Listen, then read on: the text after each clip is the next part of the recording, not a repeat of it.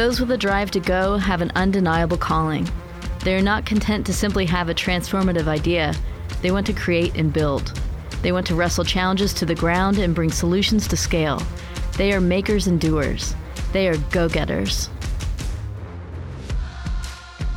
Go Getters features straight up conversations with leaders on the forefront of change who are taking action to impact our world, just as Lehigh people have done for more than 150 years.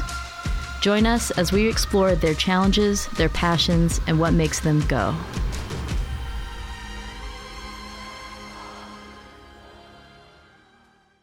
Welcome. Hello, I'm President John Simon. Welcome to Go Getters. I'm here today with Eduardo Gomez, Associate Professor in Lehigh's new College of Health. Eduardo is an expert in global health with a research interest in how politics and policy influence the health of populations. And he came to Lehigh earlier this year from King's College in London. Thanks for joining me. Thank you.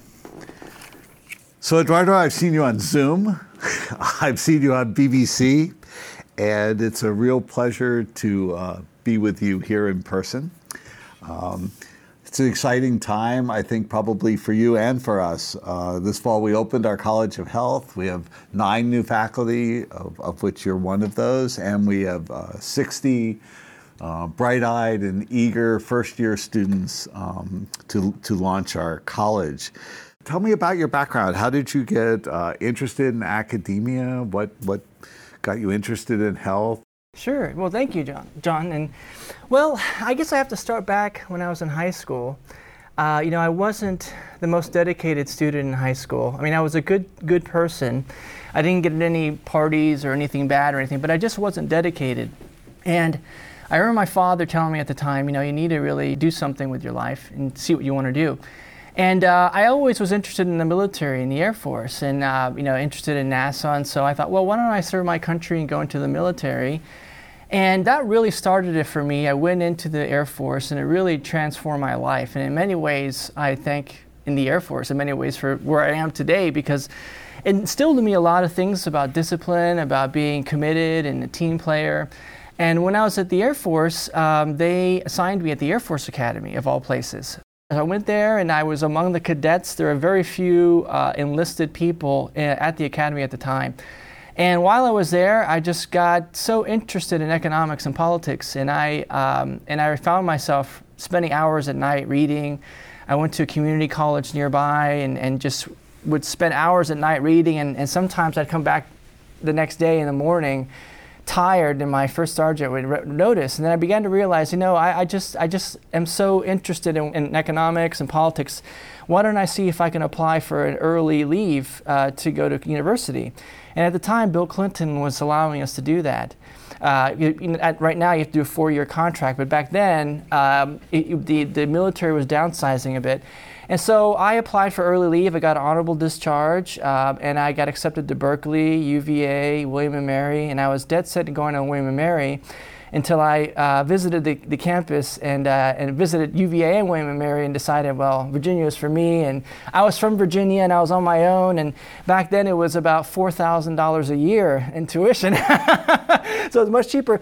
So I went there. Yeah, we'll leave that topic aside. Oh, okay. and so, um, and so, yeah. And so, um, and so uh, when I got to Virginia, I was uh, really engrossed in what I was doing. And I took a class by John Echeverri-Gent in the government department on the politics of economic reform. And that really changed my life. I wanted to be, I wanted to go into law until I took that class.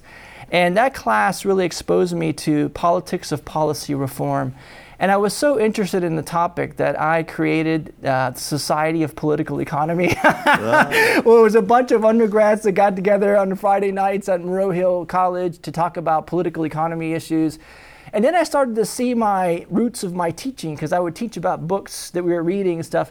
And then, um, and then I was I was so dedicated to my studies. I graduated with a master's and a BA. Uh, you know, myself and Marianne, uh, uh, another lady that was one of my classmates, we were the first ones, I think, in our department to do that.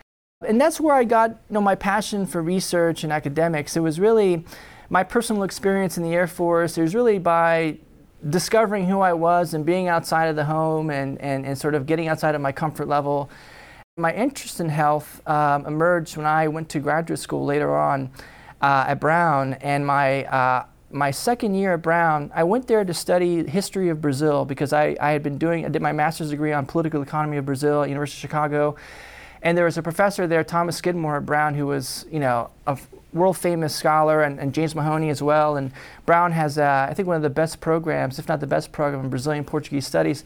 While I was there, I wrote an article my second year in grad school on decentralization, um, and it was published in a very, very famous journal on theories of decentralization. And there was a professor at Harvard who had read it and contacted me my second year at Brown and said, you know, we liked your article. Would you like to join us at the Harvard School of Public Health for your last three or four years? writing your PhD and, and uh, you know, doing research and possibly teaching? And I said, sure, absolutely. So after I um, finished my comprehensive exams, my advisor at Brown is James Morone, still one of my mentors to this day. He's an American health politics uh, and culture expert. And, um, and so it just, all the stars aligned. You know, I had this invitation from Harvard. The, uh, my advisor had, was a health expert, health politics expert but was also histor- historian of American political culture. So my approach has always been historical. Um, and so, uh, and that's how I got interested in global health. And so when I was at the Harvard School of Public Health my last four years, I was in a very small group of political scientists. There was about three or four of us that were doing politics of health, global health. And, uh, and, uh, and, and my dissertation was on the US and Brazil uh, and why Brazil did better than the US when it came to AIDS and obesity and looking at the role of international community. So that's how I got into, into the topic of global health. yeah, well, I, I mean, this is. I mean, this is an amazing story, and, and, and I guess I'm joining our listeners and I'm hearing it for the first time. I would say in our uh, what is now a very interdisciplinary global world, it, it's a great story. And, and, I'm absolutely certain that there are 60 first year students in the College of Health who are listening to this podcast. and, and, and what I like about your story um, is how the, the path you've taken and the work you've gotten involved in has been sort of a self discovery, passion driven. Yeah. Um, taking risks and moving fields and stuff. And, and, and so, since I think uh, all 60 of these students are now going to seek you out in your, in, either in your office or by Zoom, um, what advice do you, do you, do you have for someone who is, you know, uh, 18, coming to college, thinking about what they want to do, maybe walking in with preconceived ideas of yeah. what exactly they want to do yes. in their life. So, what have you learned from your experience that you would pass on in sort of a mentoring way? Absolutely. Well, that's a great question. I think the first thing I would recommend to students is to be open minded and to take classes that uh, you're interested in and to don't, you know, of course, we have your focus, uh, population health or any other, or other degree on campus but be open to new classes and new ideas and, and consider other ideas. Because in my case, that was certainly what happened. I, I, took a class in politics of economic reform and I really didn't know anything, and it just changed the way I think about things.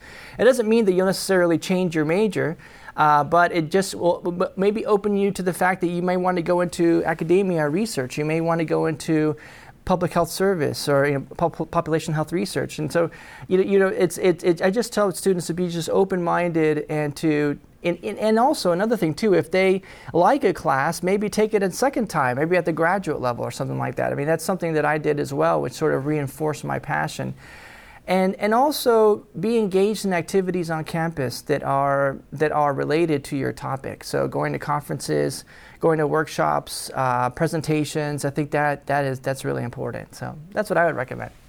Yeah. No, I think that's really good advice. So um, I think you're you're currently going to teach about uh, the history of population health. Yes. I, have certainly found in, in my travels that there's often confusion about what population health really is. So I'll let you take a stab at it, sure. really trying to explain to our broader community uh, what population health is and, and what the outcomes are that are important that come out of studies related to population health. Sure. Well, population health is sort of looking at the multiple determinants of health in societies. So instead of focusing on epidemiology of particular communities or, or looking at science, you know, epidemiological approaches, it looks more at the broader social, political, commercial determinants of health outcomes in communities and compares communities based on these multiple determinants. So unlike most um, approaches to population health or public health, um, it is it's interdisciplinary. So in my case, I, I, look at the political science approach, politics approach. Others look at anthropological, epidemiological. And what this does is, in the end, the outcome provides you with a better understanding of why we see differences between communities and health outcomes. Why is it, for example, in COVID that we see, you know, uh, minority communities most affected versus other communities. And if we look at the political, commercial determinants and multiple determinants of population health, that provides more insights. So I always tell my students that you obtain more understanding and more explanation and more information for better policy by looking at these multiple determinants of population health. Policymakers always need to know more about how the community matters, how politics matters, how institutions matters, how culture matters to shape policy more effectively for the future. So that's what, um, you know, I, in my history and population health class, we go over the historical aspects of all these different determinants. And, uh, you know, this coming week we'll talk about the international community and their policy impact. COVID 19 of all times is really showing us the importance of studying population health and looking at these multiple determinants. And I think we've seen that politics really matters. Uh, you know, it really shapes, you know, what, how governments respond globally. US and Brazil, I've been working a lot in Brazil recently on, on their COVID situation. And so I think that's what population health is. And I think the outcome is just better, being better, understanding population health better, uh, understanding health outcomes among communities better, and providing new insights for not only the scientific community, but the policy community as well. So, as you're doing your work on um, COVID in Brazil, uh, and, you're thinking about various determinants, what are you uncovering? Um, what are you learning? Well, uh, the case of Brazil, in my opinion, is very much politically driven as well.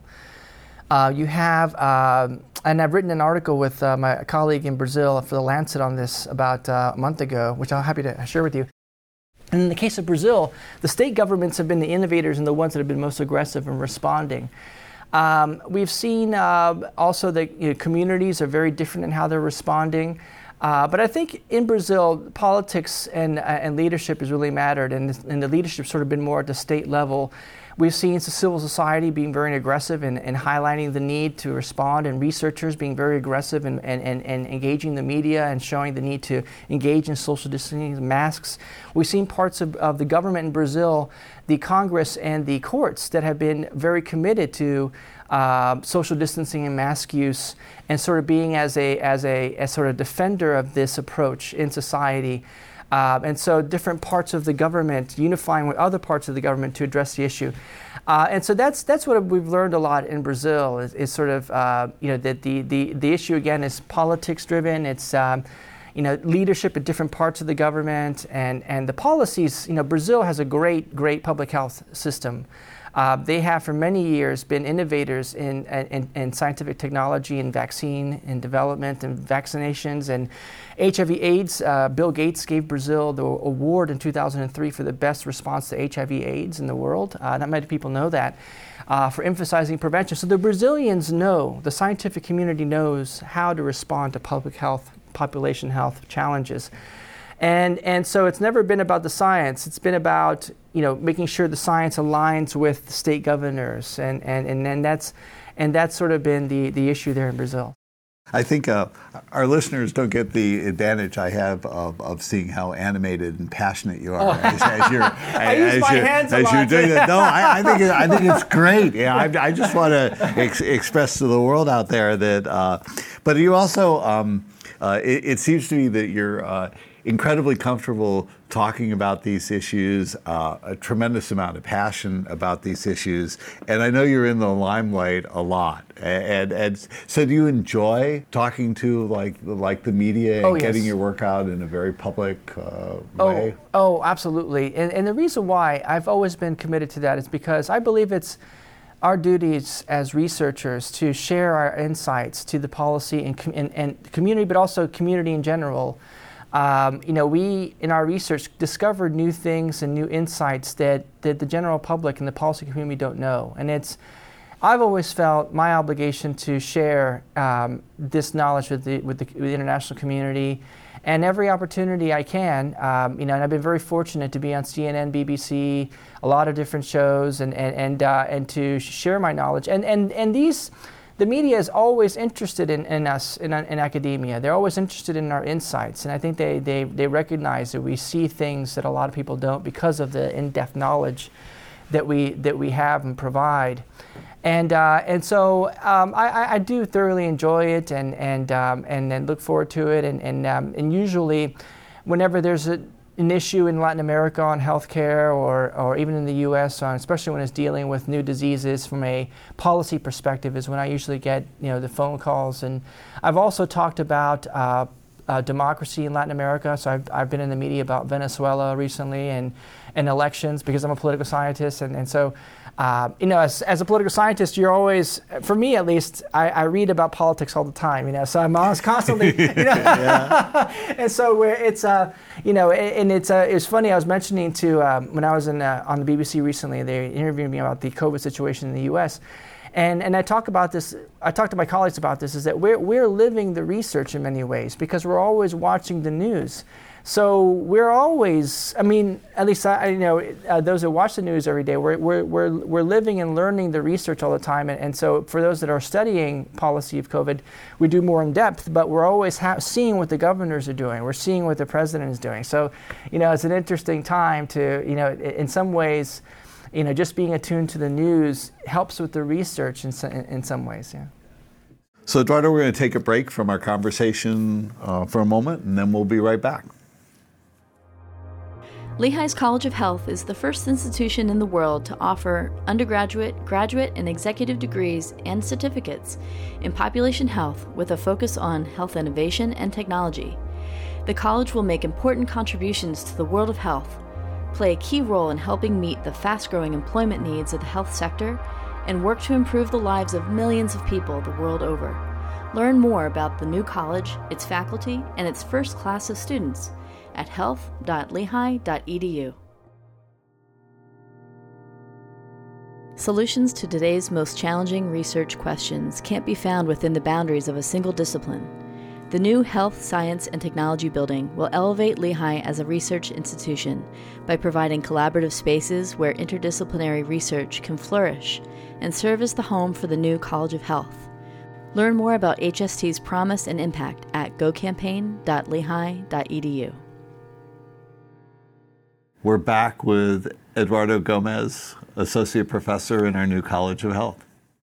I mean, you've, you've spent a lot of time uh, probably in Brazil, thinking about Brazil, and, and and so, uh, from a very professional point of view, but I'll bet also from a very personal point of view, there were probably things you discovered about Brazil that you thought were fun. So, uh, so, so why, why, why don't we explore that a little bit of that, sort of like your your personal side rather than totally your your professional side. Yes. So, was there anything that you know sort of captivated you in your yes. your works in well, Brazil? Or? Absolutely. Well, I've always been an advocate of, of students and faculty going overseas. I've spent a lot of time living in Brazil and Mexico, Indonesia, a little bit of China uh, in my research, and the most I've spent is in Brazil. So I, I spent, you know, field work in, when I was in graduate school, but then later on.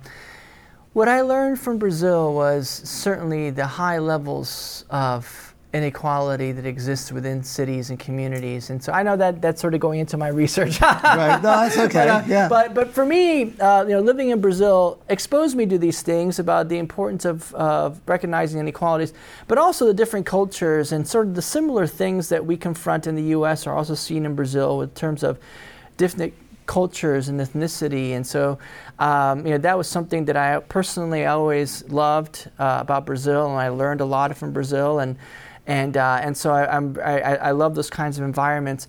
Uh, but I also got interested in a lot of sports when I was in Brazil and culture, and I learned uh, a, a, wonderful martial art, uh, which is called Brazilian Jiu Jitsu, which is a martial art that originated from Brazil. It was an adaptation to the Japanese Jiu Jitsu system. Uh, the Gracie family in, in Brazil in the 1930s adapted it to modify it so that a, a smaller person could defeat a larger person if there was some self defense issue. So it's a self defense martial art and I started it uh, many years ago. And when I went to London, I uh, studied it uh, under Roger Gracie. He was the grandson of Carlos Gracie. And uh, uh, Roger is a 10 time world champion, and I really loved it. It was my, my break from work every day. Unfortunately, I can't do it now because of the COVID situation. But I, I actually loved it so much that I started teaching it at night uh, and at King's College for free. And I went from three students to over 100 students in four years. And, uh, and, I, and I really, one thing that I learned from that is giving back to your community. And uh, as a faculty member, I've always believed in doing that and, uh, and encouraging, you know, to, to, to do things for your students, uh, volunteer. Um, you know, it helped a lot of my students with their, uh, you know, a lot of different issues. I had veterans in the UK that were, you know, suffering from PTSD and they told me that jujitsu helped them a lot and, and sort of understanding because we, we deal a lot with breathing exercises and flexibility exercises. And, uh, and, uh, and so that's, that's one thing that I learned, you know, uh, from overseas and, uh, and it's something that I'm hoping to get back to do once things get better. So, so, so what, what's your belt rank? well, I'm an advanced belt. So Brazilian Jiu Jitsu, there's white, uh, which is beginner, blue, uh, purple, brown, black. And so there's stripes. So I'm a purple thir- third stripe, which is an advanced belt. And that takes about um, six to seven years. Brazilian Jiu Jitsu takes the longest of any martial art. It takes about 10 years to get a black belt. So um, I got that rank, purple belt with three stripes after about six and a half years and uh, of daily training. You know, it's not it's not like any other martial art where you do a couple days a week. It's something that it it, it, it doesn't mean you don't have to do it every day, but it, it, it really benefits if you do it more more often. So, but I also did a lot of competitions. I competed at the European Championships, um, competed in uh, major uh, championships, and so it was it was challenging you know, I'm much older than the average uh, Brazilian fighter. so a lot of people always wonder, well, you know, you're you're you know you're much older than than the, the you know someone in their early 20s uh, doing this. Well, I, I just I just enjoy it, and, and it's a it's a challenge, and it, it was something that was fun, and there are many people older than me doing it. You know, I, I think when it comes to sports, there's no age limit. I uh, you know, I, yes, absolutely, absolutely, and I, have uh, it's been so much, so wonderful to me, not only for my physical, my mental health, and every, everything, and, and it's. Uh, I've done lost a lot of weight. I've always, since I was in Virginia, I always believed that sports and academics go hand in hand. You know, I always tell my students, the best times for me when I'm writing and thinking are after I come back from a long run or doing jujitsu. You know, you're just you're you're so relaxed. You know, you're you know you're you're and your mind is just focused. You know, so, so, so yeah, I actually totally understand yeah. as as a, a long time runner. I, yeah. I totally get what you're yeah. talking about. You've written uh, a lot of articles. You've written several books. Uh, I, am I'm, I'm more interested in, in, in probably what is. Uh, um, the book that you're working mm. on now, which is a, a little bit less about, uh, you know, population health in some sort of ways. Uh, I understand you're writing a book about junk food and politics. Yes. So, yes. Uh, so I, I, am really curious what yes. type of yes. themes you're thinking about. Okay. And, uh, yeah. So, uh, can we explore that a little yeah, bit? Yeah, absolutely. Well, I start off the book with uh, Margaret Chan, who was the WHO director, uh, um, and um, about her a speech she gave at the UN. She was from China, uh, the first uh, woman from China to be the WHO director. And she gave this wonderful speech about how governments are afraid to take on big business when it comes to childhood obesity and, um, and non communicable diseases. And so I got very curious in that what is the role of major industries, Coca Cola, Pepsi, Nestle?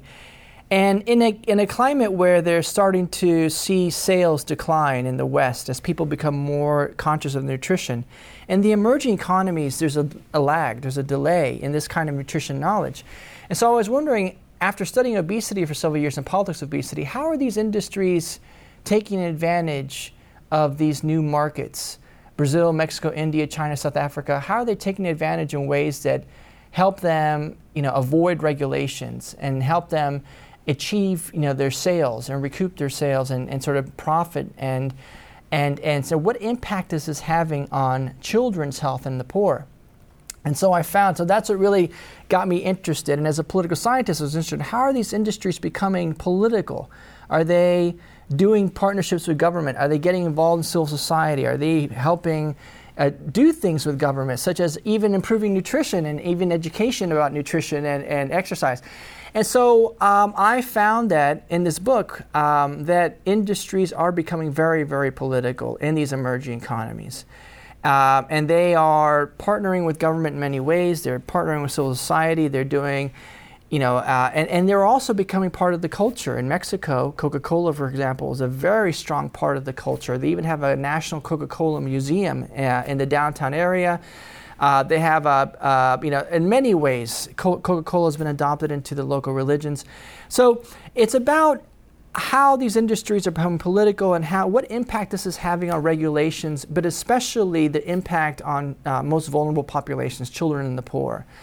Um, you know, of course, I, I you know, I, I, don't argue that you know, you know, adults are free to make their choices on what they want to drink, and if they like Coca-Cola, that you know, that's fine. But what I'm really more concerned about is, is is how this is in influencing the most vulnerable populations in terms of marketing, in terms of sales. And, uh, and so this is what this book is about, and it looks at, uh, it's the first book that, that applies political science interest group theory, providing a framework to help explain uh, these issues in the emerging economies.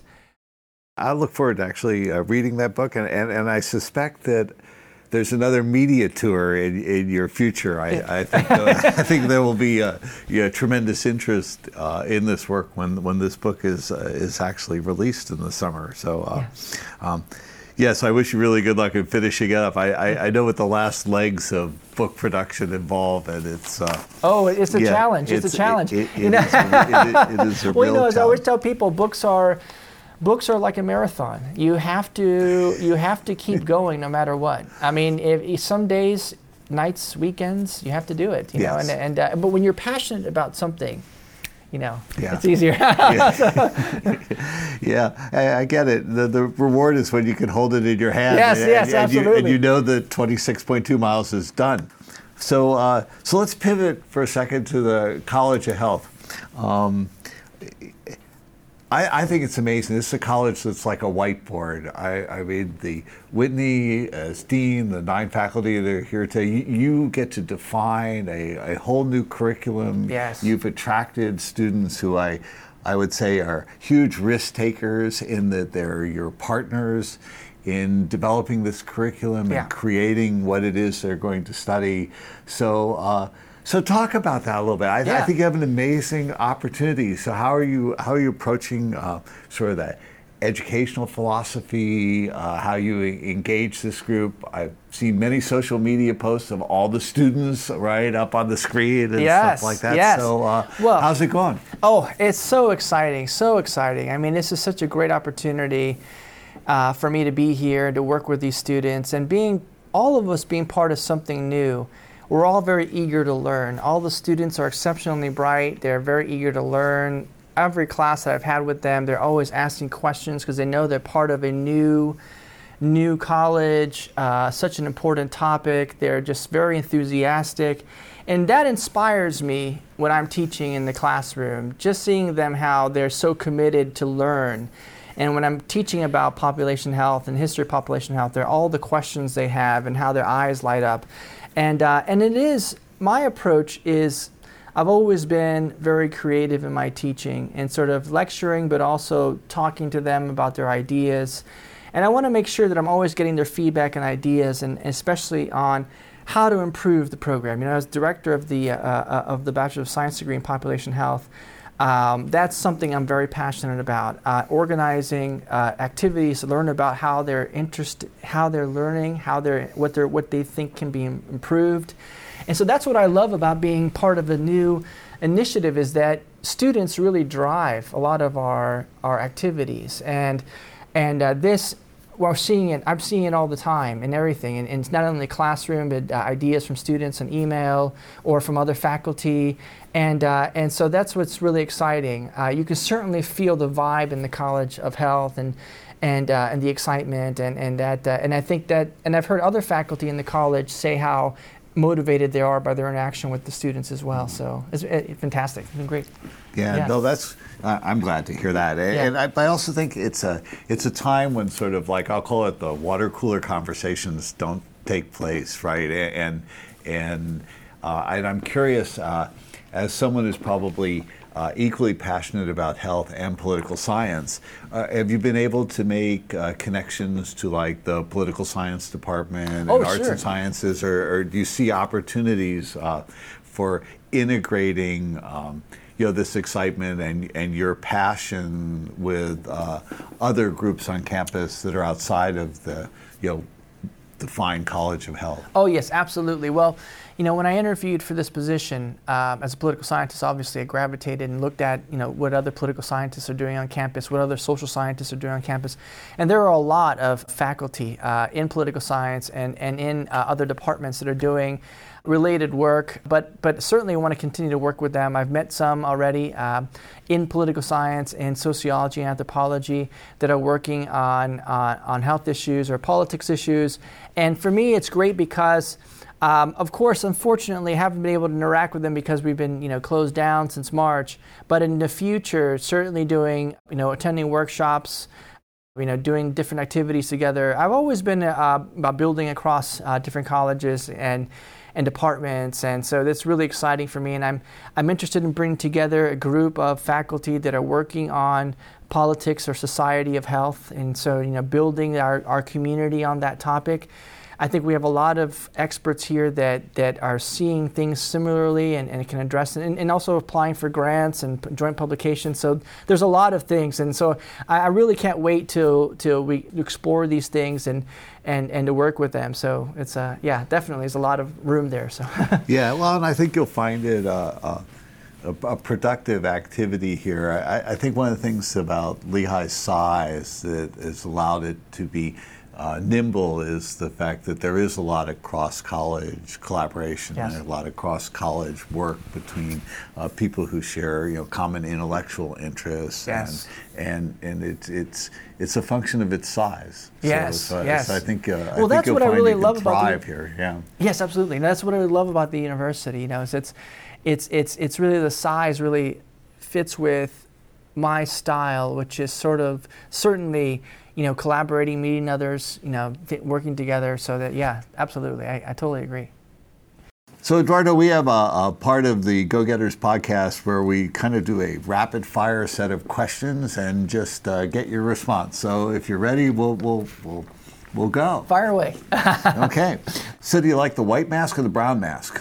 The brown mask. Okay. Do you have a personal motto? Work hard, play hard. Do you have a favorite U.S. city? Chicago, How about a favorite international city? London, I agree. uh, do you speak uh, other languages? Portuguese, Spanish. Wow. What time is your alarm clock set for? 6 a.m. Early bird. Yeah. What's your dream job? And this could be a biased question. Uh, dream job. Uh, university professor. I think we can make that happen. Uh, so, what's your? What do you think is your greatest non-academic accomplishment? What are you most proud of? Winning uh, fourth place at European Brazilian Jiu- Jiu-Jitsu Championships. That's cool. That's cool. I like that. Uh, um, building off your uh, book to come, what is your favorite junk food? Oh dear. uh, um, uh, we can Pieces. pass on that Uh, one. Reese's you know? Pieces. So, what's the last book you read? Uh, Jon Meacham's book on Thomas Jefferson. Ah, you can see the UVA legacy is still, still, still there. Uh, last TV show. Oh gosh. Oh gosh. Oh, oh gosh. What was the last one I saw? You got me there. Okay, Uh, no I- problem. I, No, I, I don't really watch them. What's the hardest thing about COVID? Oh, I would say not being able to interact with people on a daily basis. Uh, that's been the hardest part. You know, I'm a very social person, and uh, you know, you know, being, you know, seeing people, talking to people, and being involved in activities and sports or whatever, and that's been the hardest part. So, mm-hmm. yeah. I can relate. Uh, who inspires you? My dad, certainly. Yeah. Yes, yes, best man I know. Because yeah. I would say he is not only uh, a gentleman, but uh, you know, a hard worker. You know, always committed to what he does and believes in his passion and what he believes in, and uh, just a hard worker and serves his community in many ways and. Uh, very strong role model for me. Sorry, I got a little choked up. No, but, but but never seen anyone so passionate about what he believes in, what he does for his uh, community, but also extremely, extremely brilliant, knowledgeable person. So, Eduardo, I really want to thank you for being part of Go Getters. Uh, I also want to thank you for choosing to come to Lehigh and, oh, and, and joining us in uh, launching this new college. Uh, um, from what I've heard today, I think we can all be optimistic about its future, and it, it's just really great to have you as one of our faculty here at the institution. Oh, and I'm honored, and, and, and, thank you so much. It's such an honor for me to be on your show, and thank you for this great opportunity. Yeah, yeah, yeah wonderful to be here, my new home. My name is Isha Soni. I'm a member of the class of 2024 and the inaugural class of Lehigh's new College of Health. I am a student of Professor Gomez and am studying population health and considering minoring in journalism with the hope of becoming a medical correspondent. This has been Go Getters, a podcast from Lehigh University hosted by President John Simon. Special thanks to today's guest, Eduardo Gomez, Associate Professor and Director of Undergraduate Programs for the College of Health. Thanks also to sound engineer James Plotkin, co producers Aaron Firestone and Janet Norwood, and the Lehigh University Office of Development and Alumni Relations. Go inside the episode at lehigh.edu slash go-getters to learn more about Professor Gomez, read some of his research, and see him in action as a jiu-jitsu instructor. You can learn more about the new college at health.lehigh.edu. Don't forget to subscribe to Go Getters on Apple Podcasts, Google Play, Spotify, Stitcher, or your podcast app of choice, and take a moment to rate and review the show on Apple Podcasts so other listeners can find us.